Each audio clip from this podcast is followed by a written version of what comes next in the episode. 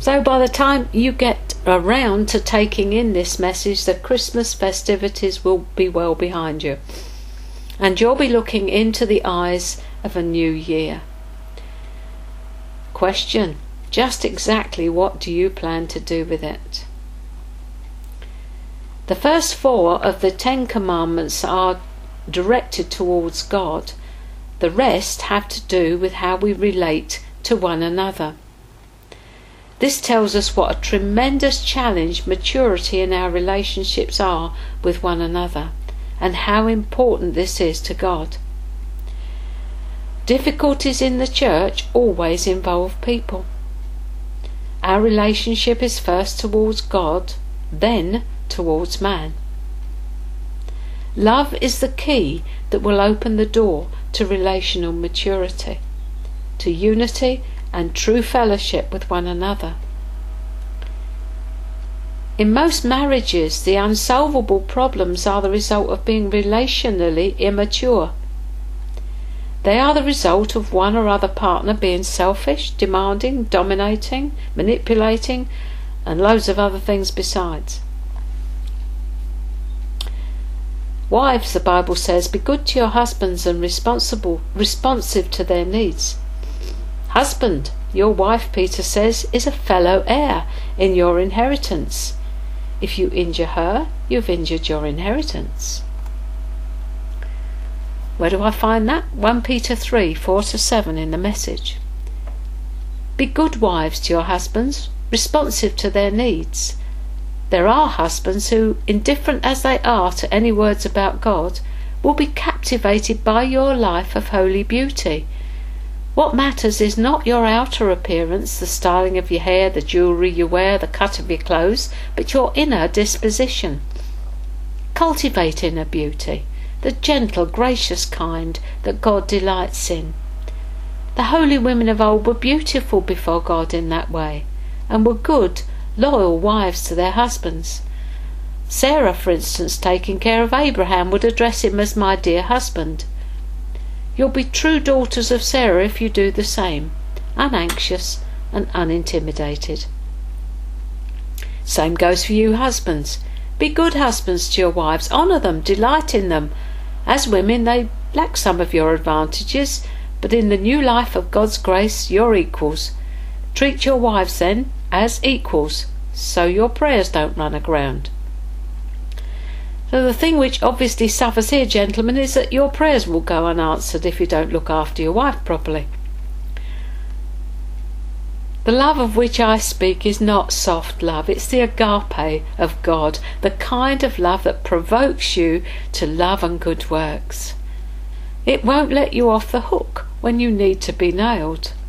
It will pursue you for your own good, because to be sympathetic to you would keep you in a baby state in immaturity. I find it quite remarkable that such is the immature state of the church in large proportion that although the Apostle Paul could speak clearly about these things, we find ourselves having to pussyfoot around such teachings in order that no one will be offended. Paul puts it this way in his letter to the Corinthians, and really he's not pulling any punches. 1 Corinthians 3 1 to 15 in the New American Standard Bible. And I, brethren, could not speak to you as spiritual men, but as men of the flesh, as to infants in Christ. I gave you milk to drink, not solid food, for you were not able to receive it. Indeed, even now you're not yet able, for you're still fleshly. For since there is jealousy and strife among you, are you not fleshly? And are you not walking like mere men? For when one says, I'm of Paul, and another, I'm of Apollos, are you not mere men? What is Apollos, and who is Paul? Servants through whom you believed, even as the Lord gave opportunity to each one. I planted, Apollos watered, but God was causing the growth. So then, Neither the one who plants nor the one who waters is anything, but God who causes the growth. Now he who plants and he who waters are one, but each one will receive his own reward according to his own labour. For we are God's fellow workers, you are God's field, God's building, according to the grace of God which was given me. Like a wise master builder, I laid the foundation and another is building on it. But each man must be careful how he builds on it, for no man can lay a foundation other than the one which is laid, which is Christ Jesus. Now, if any man builds on the foundation with gold, silver, precious stones, wood, hay, straw, each man's work will become evident, for the day will show it, because it is to be revealed with fire, and the fire itself will test the quality of each man's work. If any man's work which he has done, which he has built on, remains, he will receive a reward. If any man's work is burned up, he will suffer loss, but he himself will be saved, yet as through fire. Whether we like it or not, beloved, God will reward us, and he speaks much about these rewards, and also about what causes us to lose them, our inheritance. So, a reminder of, what Francis said when he defined the agape of God. What do I mean by love? Firstly, I do not mean tough love, I mean gentle, affectionate, sensitive, open, persistent love. God will be tough when He needs to be, and we will be firm when He tells us to be. But beneath our firmness must be an underground river of love, waiting to spring into action. By love, I mean a compassion that is empowered by faith and prayer to see God's best come forth in the people I love. When I have love for someone, I have predetermined that I'm going to stand with them, regardless of what they're going through. I am committed. So for me, I'll be gentle with you, but firm when he tells me, because the message is as strong as it needs to be. And underneath this strength and firmness, to which incidentally you may or may not react, is a love for you which seeks the very best for you. Love is the answer to splits and divisions in the church. Love is the key to true unity in the church.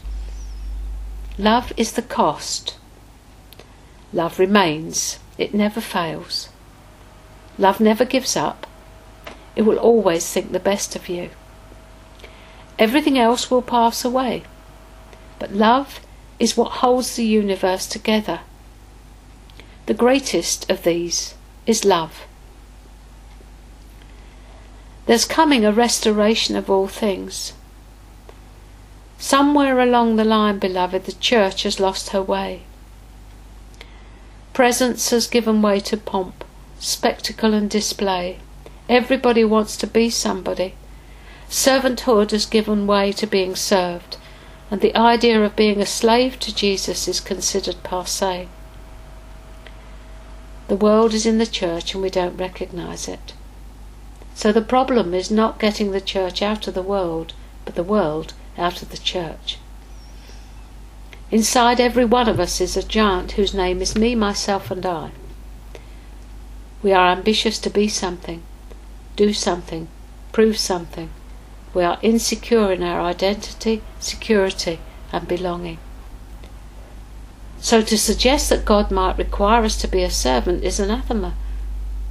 Someone said to us recently, I don't mind being called a servant, Lord, just so long as you don't treat me like one. It made us laugh, but isn't that the truth? Unless you have a right view of yourself, your fallen drive will not have been harnessed to the will of God or submitted to the will of God. And damage will consistently be done to you and the body of Christ, and people will leave fellowships and churches and continue to do so.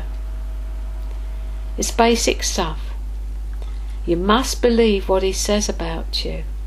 You must believe where he has placed you in Christ. You are the beloved of God on whom his favour rests. Then you will start living it, liking it, and loving like it.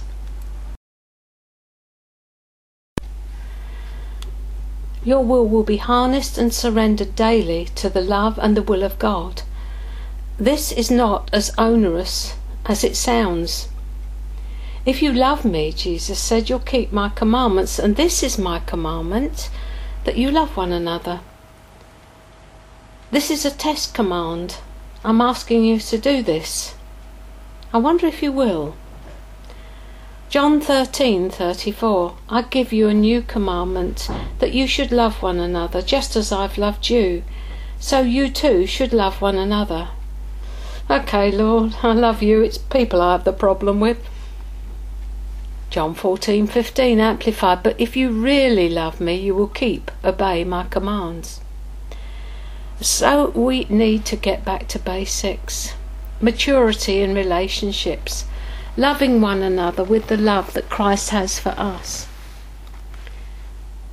We cannot love our neighbour, we cannot affect or influence the society around us until this is flesh upon us, until this really becomes our life. The first four of the Ten Commandments are directed towards God, but the remaining six have to do with how we relate to one another. This tells us what a tremendous challenge relational maturity is and how important it is to God. Unsolvable problems in the church always, but always involve people. It's not about the carpet on the floor. We're all familiar with John 15 1 to 8 in the message. I am the real vine, and my Father is the farmer. He cuts off every branch in me that doesn't bear grapes, and every branch that is grape bearing, he prunes it back so it will bear even more. You're already pruned back by the message I've spoken. Live in me, make your home in me, just as I do in you.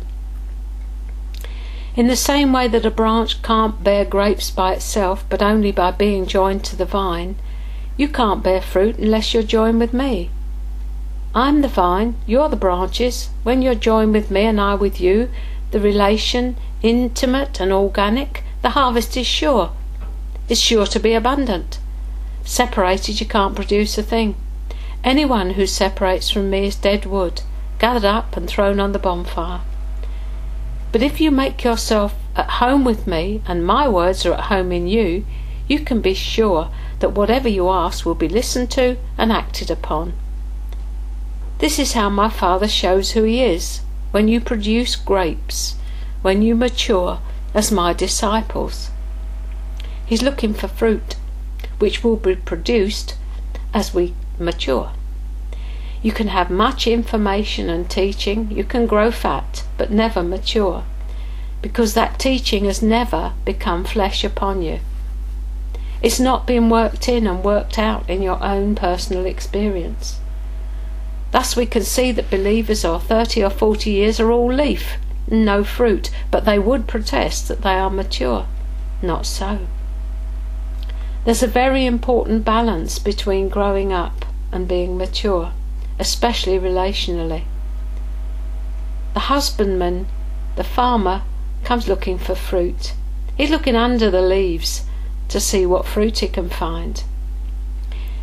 For many years we've understood that John 15 is speaking only about our abiding in the vine, which is Jesus, and this is true.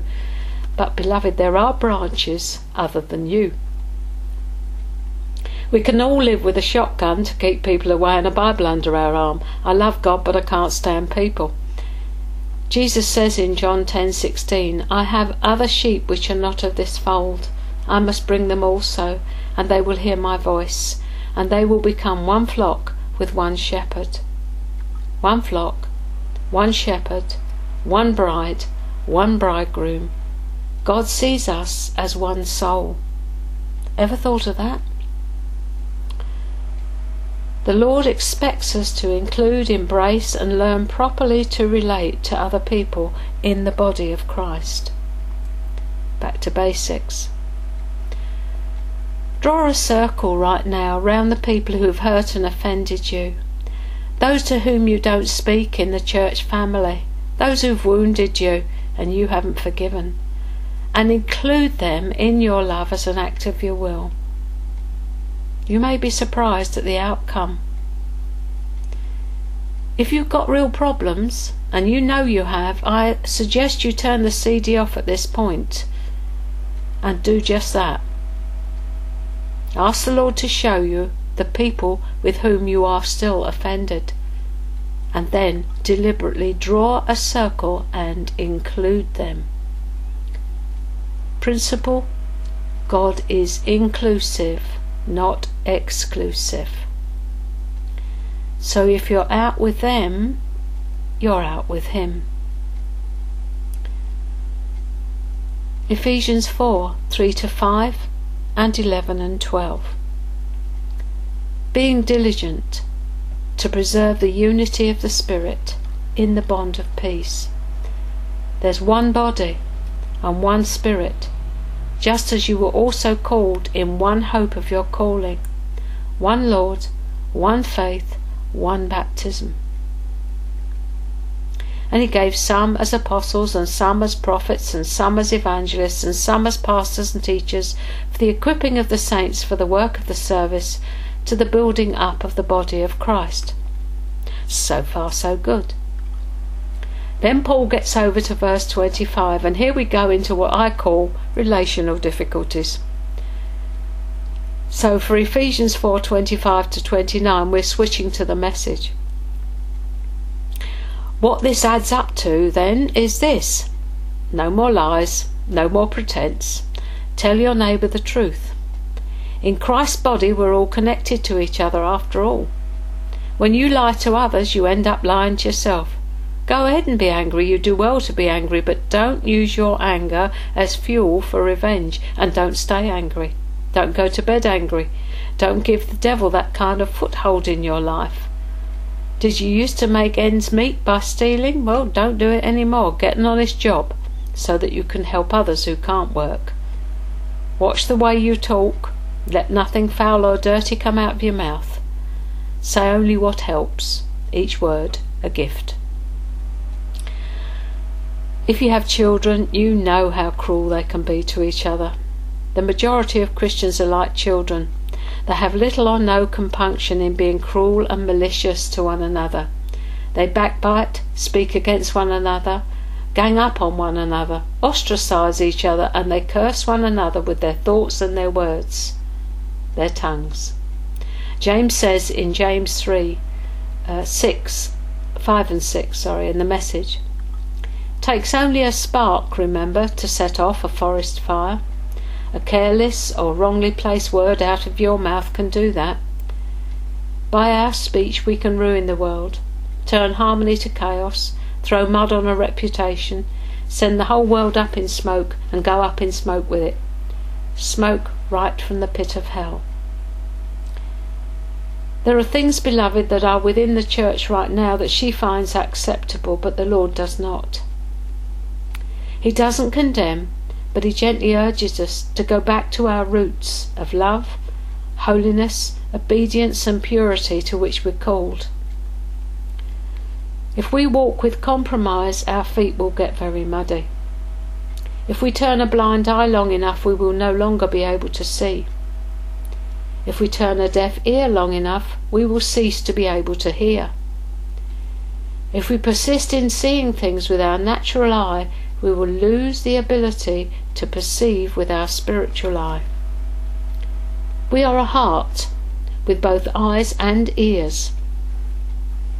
We need to both see and hear spiritually.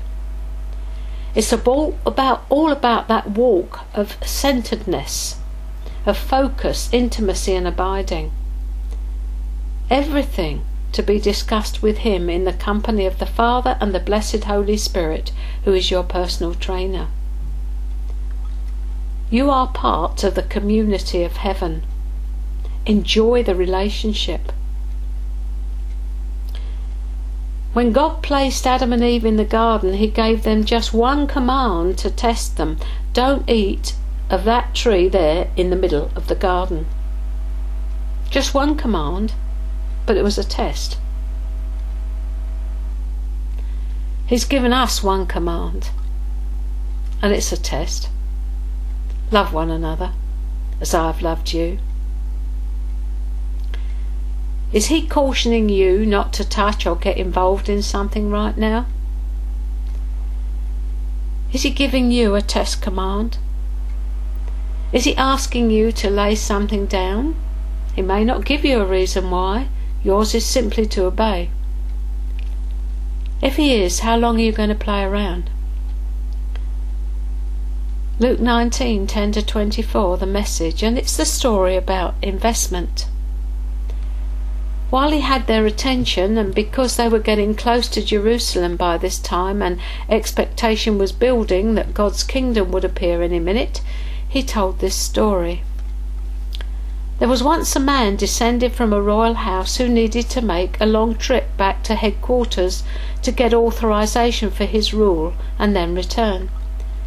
But first he called ten servants together and gave them each a sum of money, and instructed them, Operate with this until I return. But the citizens there hated him. So they sent a commission with a signed petition to oppose his rule. We don't want this man to rule us. When he came back, bringing the authorization of his rule, he called those ten servants to whom he had given the money to find out how they'd done. The first said, Master, I doubled your money. He said, Good servant, great work. Because you've been trustworthy in this small job, I'm making you governor over ten towns. The second said, Master, I've made 50% profit on your money. He said, Putting you in charge of five. The next servant said, Master, here's your money safe and sound. I kept it hidden in the cellar. To tell you the truth, I was a little afraid. I know you have high standards and hate sloppiness and don't suffer fools gladly. He said, You're right. I don't suffer fools gladly, and you've acted the fool. Why didn't you at least invest the money in securities so I'd have gotten a little interest on it? Then he said to those standing there, Take the money from him and give it to the servant who doubled my stake. That doesn't seem too fair to us, does it? The one who did the best gets the other bit as well. The parallel and the parable here is what we do and are here on this earth determines both our inheritance in this life and our eternal rewards.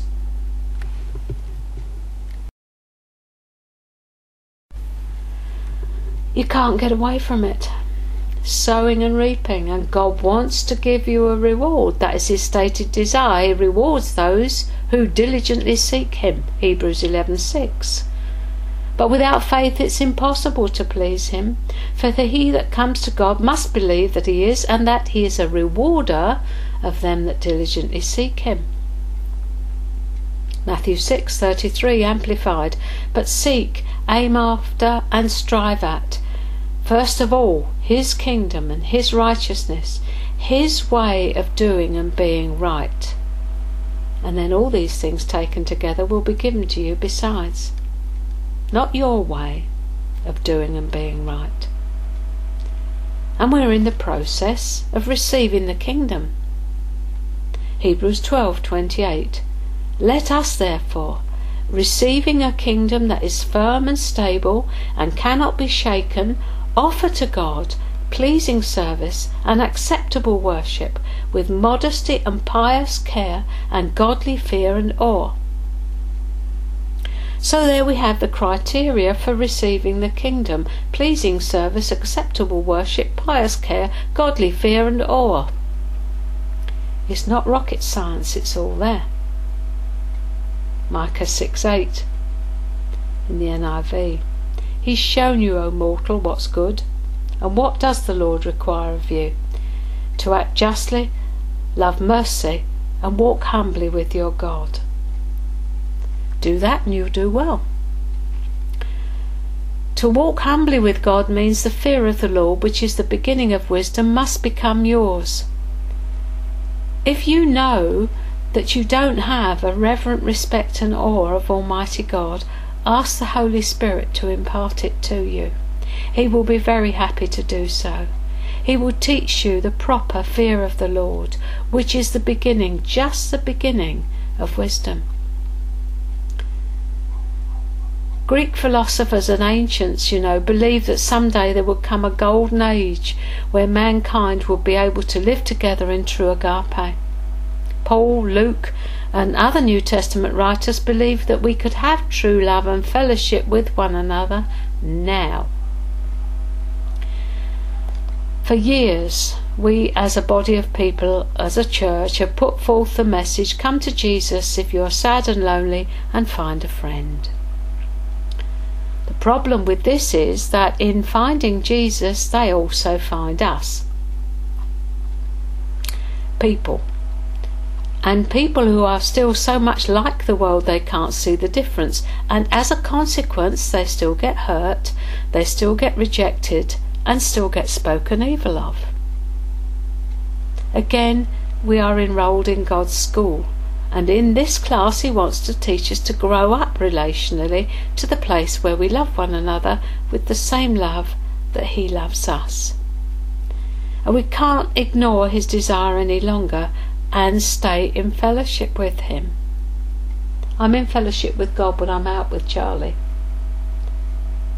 Beloved, you delude yourself. If you're out with anyone, you're out with God. I'm all right with God, it's people I can't handle. It's got to go, beloved. It has got to go. That is the challenge before us relational maturity. But thanks be to God, we are only responsible for ourselves, not the other fellow, so that makes it somewhat easier, doesn't it? I'm not responsible for your reactions or responses, and you're not responsible for mine. Yahoo! So far, so good.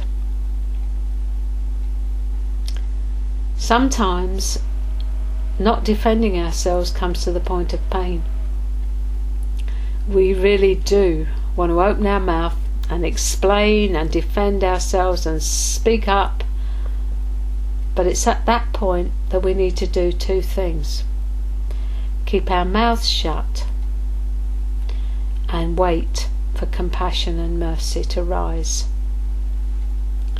When it does, the compassion, mercy, wisdom, goodness, and love of God will come forth from us.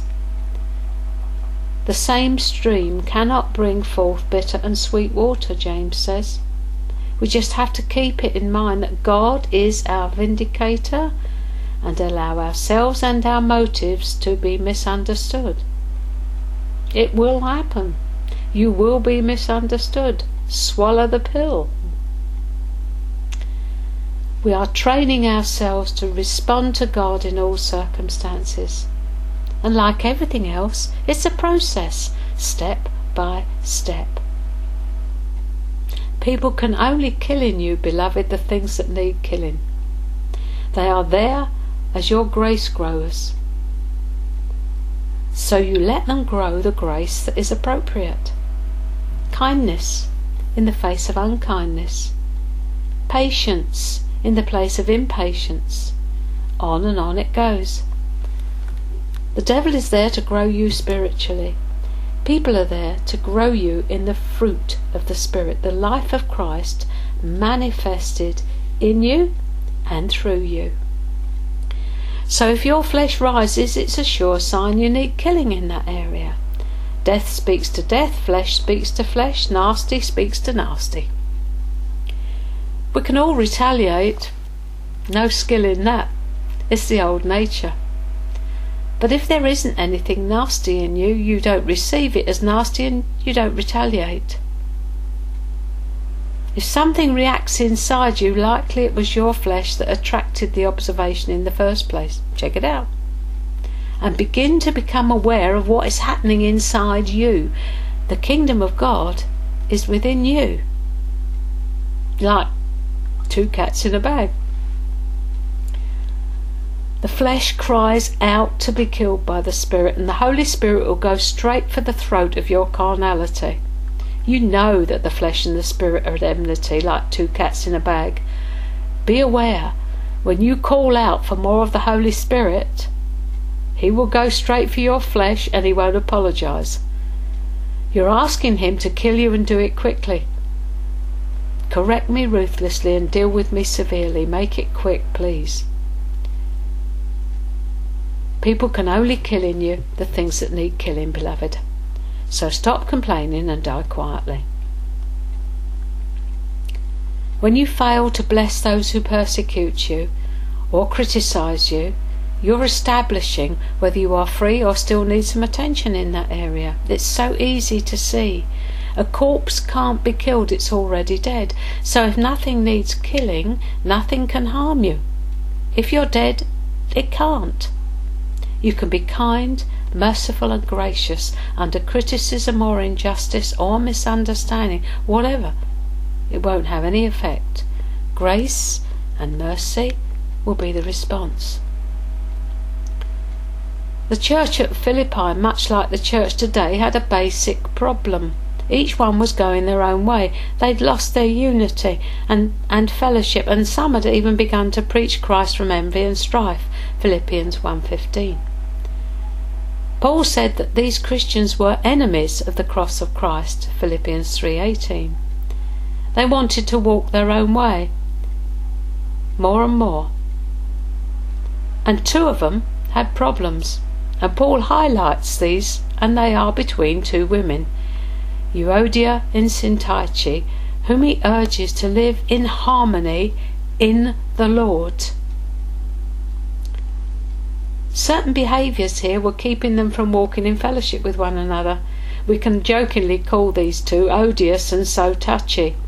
One was a critical person, disapproving, high minded, religious, and difficult to please.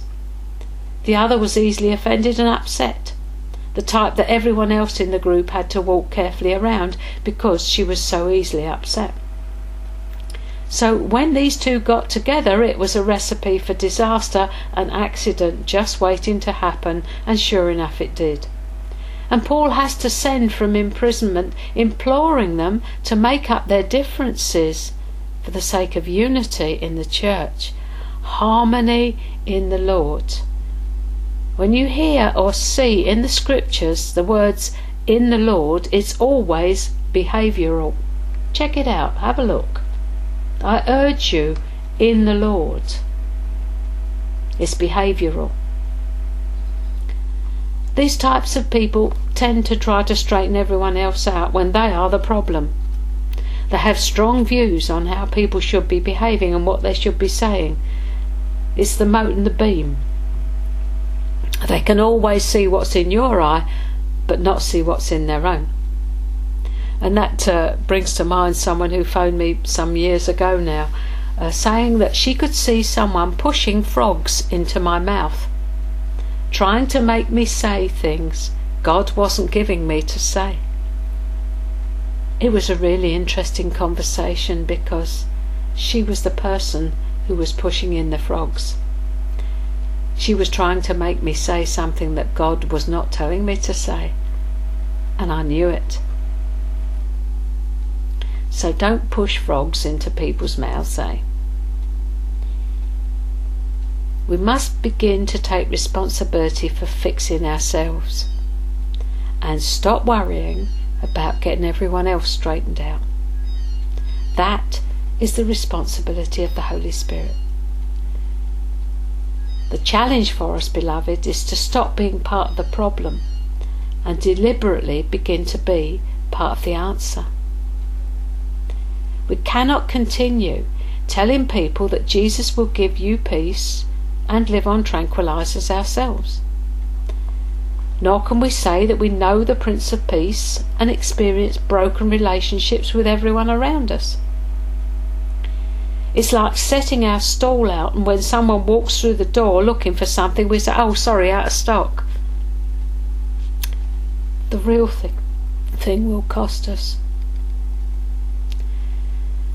God is asking that we come into a relationship and fellowship with Him and with each other where agape is so natural we can reach out to those outside who really need to experience the love and compassion of Jesus. And when we bring them in, they find the whole place is filled with the love and compassion of Jesus. We desperately need to ask God for this, even if it wrecks our carefully constructed lifestyle. Philippians 2 1 to 8 in the message It's headed up, He took the status of a slave. If you've gotten anything at all out of following Christ, if His love has made any difference in your life, If being in a community of the Spirit means anything to you, if you have a heart, if you care, then do me a favour. Agree with each other. Love each other. Be deep spirited friends. Don't push your way to the front. Don't sweet talk your way to the top. Put yourself aside and help others get ahead. Don't be obsessed with getting your own advantage. Forget yourselves long enough to lend a helping hand. Think of yourselves the way Christ Jesus thought of himself. He had equal status with God, but didn't think so much of himself that he had to cling to the advantages of that status no matter what. Not at all. When the time came, he set aside the privileges of deity and took on the status of a slave, became human. Having become human, he stayed human. It was an incredibly humbling process. He didn't claim special privileges. Instead, he lived a selfless, obedient life and then died a selfless, obedient death. The worst kind of death at that, a crucifixion. If you're wise, you'll be reviewing what the past year has held, what you've learned, what you could have done differently. Retrospective revelation. You'll be having a ah moment in retrospect. Review must become a habit if we are to discover what our tests and trials are meant to produce.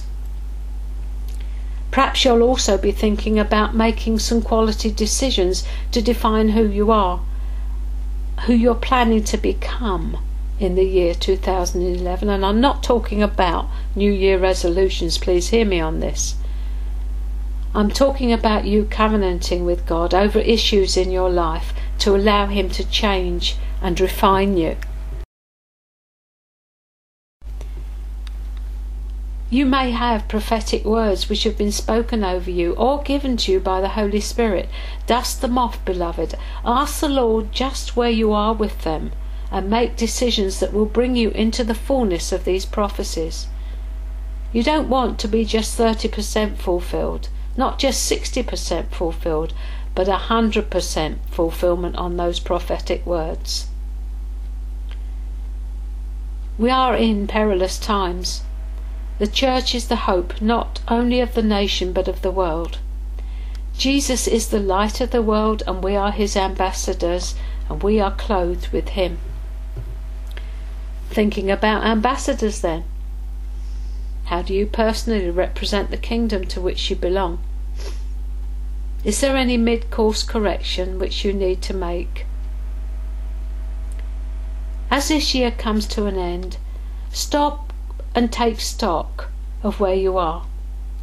Take a compass bearing to see if you're headed in the right direction. Are you in alignment with God in your life? Or are you following your own agenda? Are you determined to be fruitful in the kingdom? Do you want to receive a reward on that day? Just how intentional are you about your Christian walk and experience? We've spent most of this year looking at the intentionality, the purposefulness of God towards us and ours towards Him. From that should have come some decisions that define us, and by that I mean we'll have made some choices that we are determined to follow through. There is no continued breakthrough without follow through. For example, how about deciding to be consumed with the majesty of heaven, the majesty and sovereignty of God, instead of being obsessed by the work of the enemy? That would be a good decision to make. You should not be entering a new year in the same place you entered the last one if you are tracking with the teaching. There are times when we just have to take responsibility for what we are not and determine to come into what God says we can be. Personality and persona. Our personality is us in the natural. Our persona is who we are in Christ, how we stand before the Father. and it's in our persona that the anointing is released. Excuse me. God never, but never anoints flesh. He only anoints that which he can see of his Son in you. To come into all that he says we are will mean choices, determination, and grit. We will need to stand firm and not back down on our choices when the going gets tough, as it will. We will need to develop both stamina and perseverance to finish the race. Remember, it's not how you start that matters, but how you finish, and there are no shortcuts. And beloved, all this has a purpose. The purpose is that you might be equipped to rule and reign not only over your own personal circumstances in this world, which is your inheritance here, but in the age to come. The decisions you make now will define and determine your future for eternity. You do not want to go into eternity with a pea sized soul. There we are then. The decision is yours. Will you pay the price for relational maturity this year?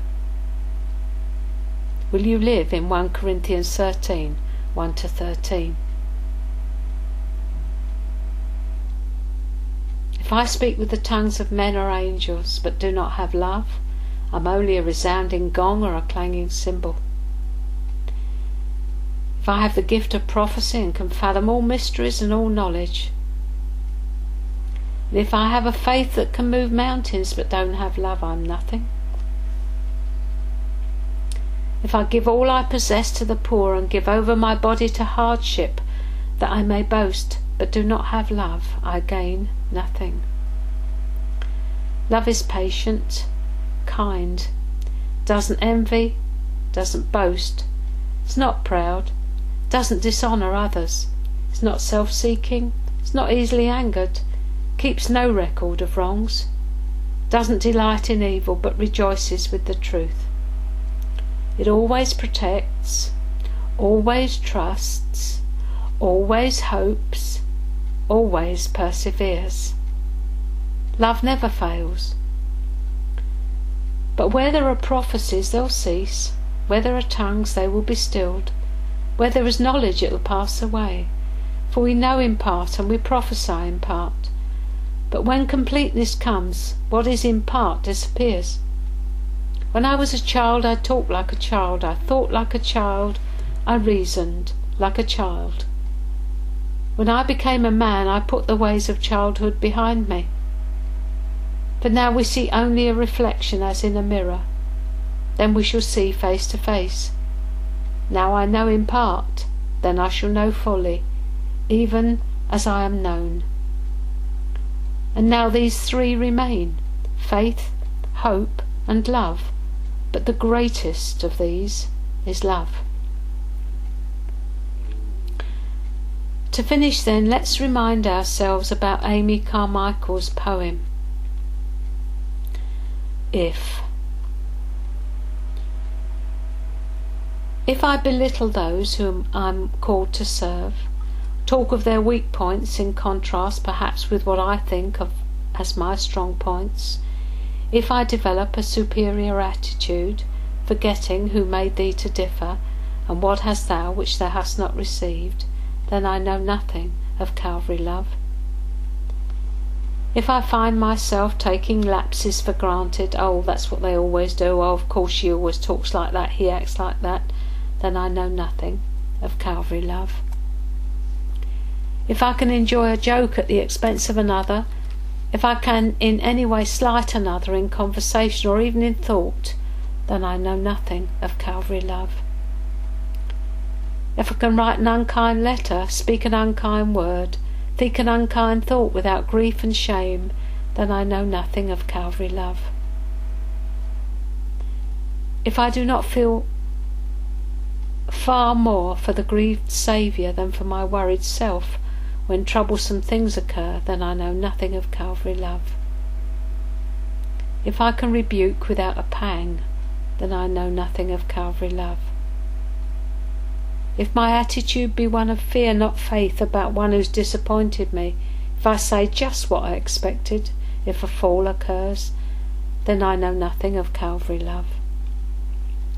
If I'm afraid to speak the truth lest I lose affection, or lest the one concerned should say, You do not understand, or because I fear to lose my reputation for kindness, if I put my own name before the other's highest good, then I know nothing of Calvary love.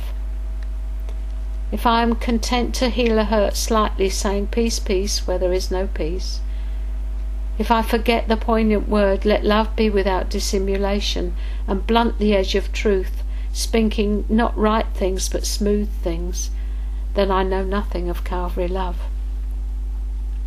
If I hold on to choices of any kind just because they are my choice, then I know nothing of Calvary love.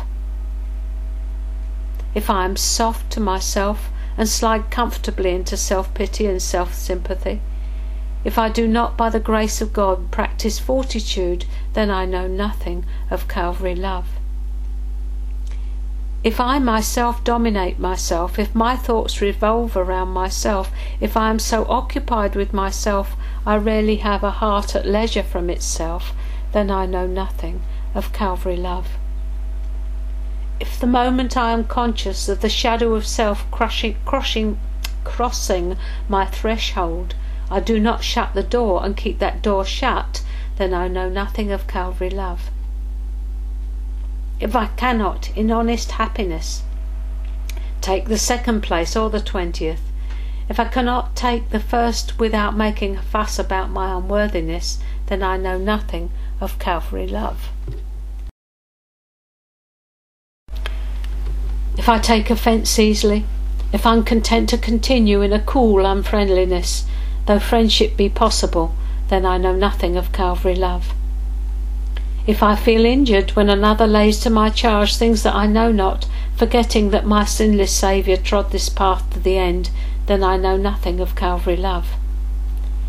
If I feel bitter towards those who condemn me, as it seems to me unjustly, forgetting that if they knew me as I know myself, they would condemn me much more, than I know nothing of Calvary love.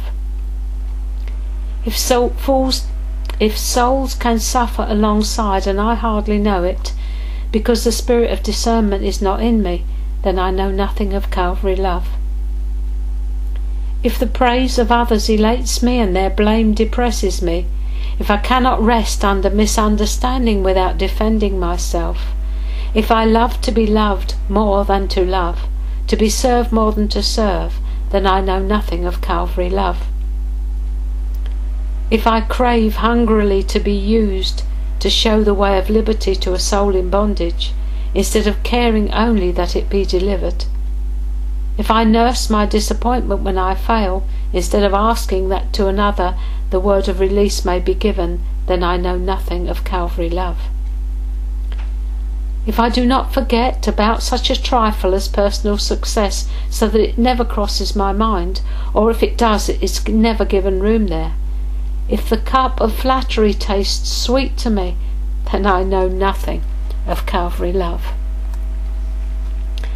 If in the fellowship of service I seek to attach a friend to myself so that others are caused to feel unwanted, if my friendships do not draw others deeper in but are ungenerous to myself for myself, then I know nothing of Calvary love if I refuse to allow one who is dear to me to suffer for the sake of Christ, if I do not see such suffering as the greatest honour that can be offered to any follower of the crucified, then I know nothing of Calvary love. If I slip into the place that can be filled by Christ alone, making myself the first necessity to a soul instead of leading it to fasten upon Him, then I know nothing of Calvary love. If my interest in the work of others is cool, if I think of my own in terms of special, if the burdens of others are not my burdens too, and their joys mine, then I know nothing of Calvary love. If I wonder why something is trying is allowed and press for prayer that it may be removed, If I cannot be trusted with any disappointment and cannot go in peace under any mystery, then I know nothing of Calvary love. If the ultimate, the hardest, cannot be asked of me, if my fellows hesitate to ask it and turn to someone else, then I know nothing of Calvary love. If I covet any place on earth but the dust at the foot of the cross, then I know nothing of Calvary love. That which I know not, teach thou me, O Lord my God. There's no place in the church for crossless Christianity. Let's echo Amy's prayer for 2011. Next month, we will look at the things that determine gain or loss as we look at inheritance and personal responsibility and learn a few lessons from those who have gone before us, who traded their inheritance for something so much less. God bless you. Thank you for listening. See you in the new year. And don't forget to visit our upgraded website www.psalm131.com. There's a lot of things coming up in the new year. God bless you. Amen.